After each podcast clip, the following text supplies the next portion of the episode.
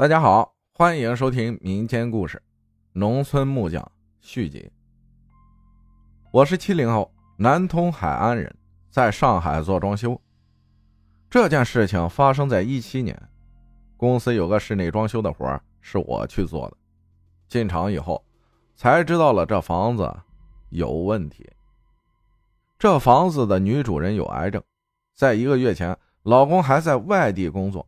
他在疼痛和孤独寂寞下，把煤气打开，放了一屋子的煤气，点火爆炸了。女主人当时就死了。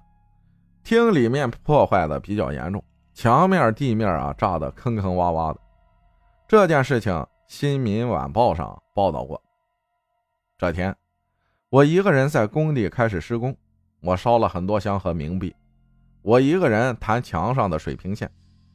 木头上的钢钉钉在墙上，拉线的时候钉子就掉下来了，连续几次都这样，我就说道：“老板娘，我在你家干活，你要帮忙的。再弹水平线的时候，钉子就不掉了。”后来过了几天，我的师傅一个人在工地上铲墙涂料腻子粉，我晚上回去看到他铲好的一面墙上有个女人的头像。不是什么笔画的，就是墙上原来涂的腻子粉，结实的和松点的有色差，就色差形成的图像。我还拍照片了，给好多人看。做装修这一行的人都说这图像有点诡异。工程要结束了，我一个人在安装，就睡在那里。这天要去别的工地，天没亮就起来清理垃圾。搞了两袋子垃圾到门口，看到电梯就停止在我们八楼，而且门开着。这是一梯两户，八零幺的人自从这家有事了就搬走了，一直空着关着，所以不可能有人到八楼。我也没多想，就把垃圾袋拎了进去。人刚进去，电梯门就自动关上了，电梯自动下到一楼。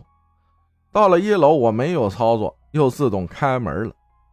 我当时想，会不会电梯失灵了？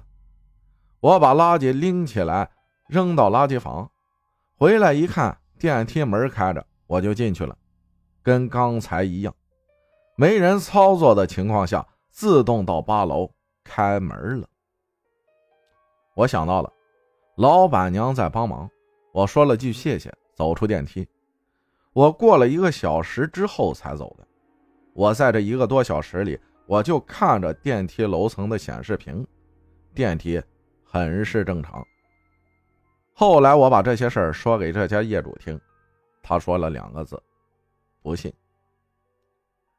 还有一件事，那是九六年，我的同事严玉旺说了一件诡异的事情。我的姐夫。是靖江黄桥镇人，他是踏二轮车代客的。那时候农村交通不便，有些壮汉把二八大杠后面架子用板子加长一些，好坐上去两个人。走在路上，人们一看就知道是代客的。黄桥就是那个烧饼很出名的地方。这天晚上，月亮很亮，他踏着车子往回走，有个美女。叫住了他，要到黄桥火葬场那里，他心里暗喜，正好顺路。那年代治安不好，晚上走夜路的特别少，特别是女人。他于是漫天要价开了五十块钱，人家也没还价。踏了两个小时，到了火化场河对过，那美女就说：“停这里吧。”拿了一张一百块钱的票子给姐夫。姐夫掏出五十块钱找给了他，一直到十一点多才到了家。姐夫开心的说给姐姐听，晚上回来顺路待客，人家给了一百，我找给人家五十。姐姐一听也高兴的说道：“拿出来看看。”姐夫掏出钱来一看，俩人都傻眼了，一张冥币拿在手上。第二天早上。姐夫在下课的地方打听那女人，一个人说道：“昨天中午火化场不是送来一个喝农药自杀的女人吗？我们一起去看看去。于是，一群人找了门卫，开了太平间的门，看见昨天送来的那具女尸，右手举着拿着五十块钱。众人大惊失色，都说要赶紧烧掉。姐夫跪下来磕了几个头，说：“这钱你要了也没用，还是给我吧，我去买两刀黄纸烧给你。”说完就把钱拿走了，买了些纸在河边上烧了。自此以后，姐夫晚上再也不待客了，就怕吃力不讨好啊。感谢深深分享的故事。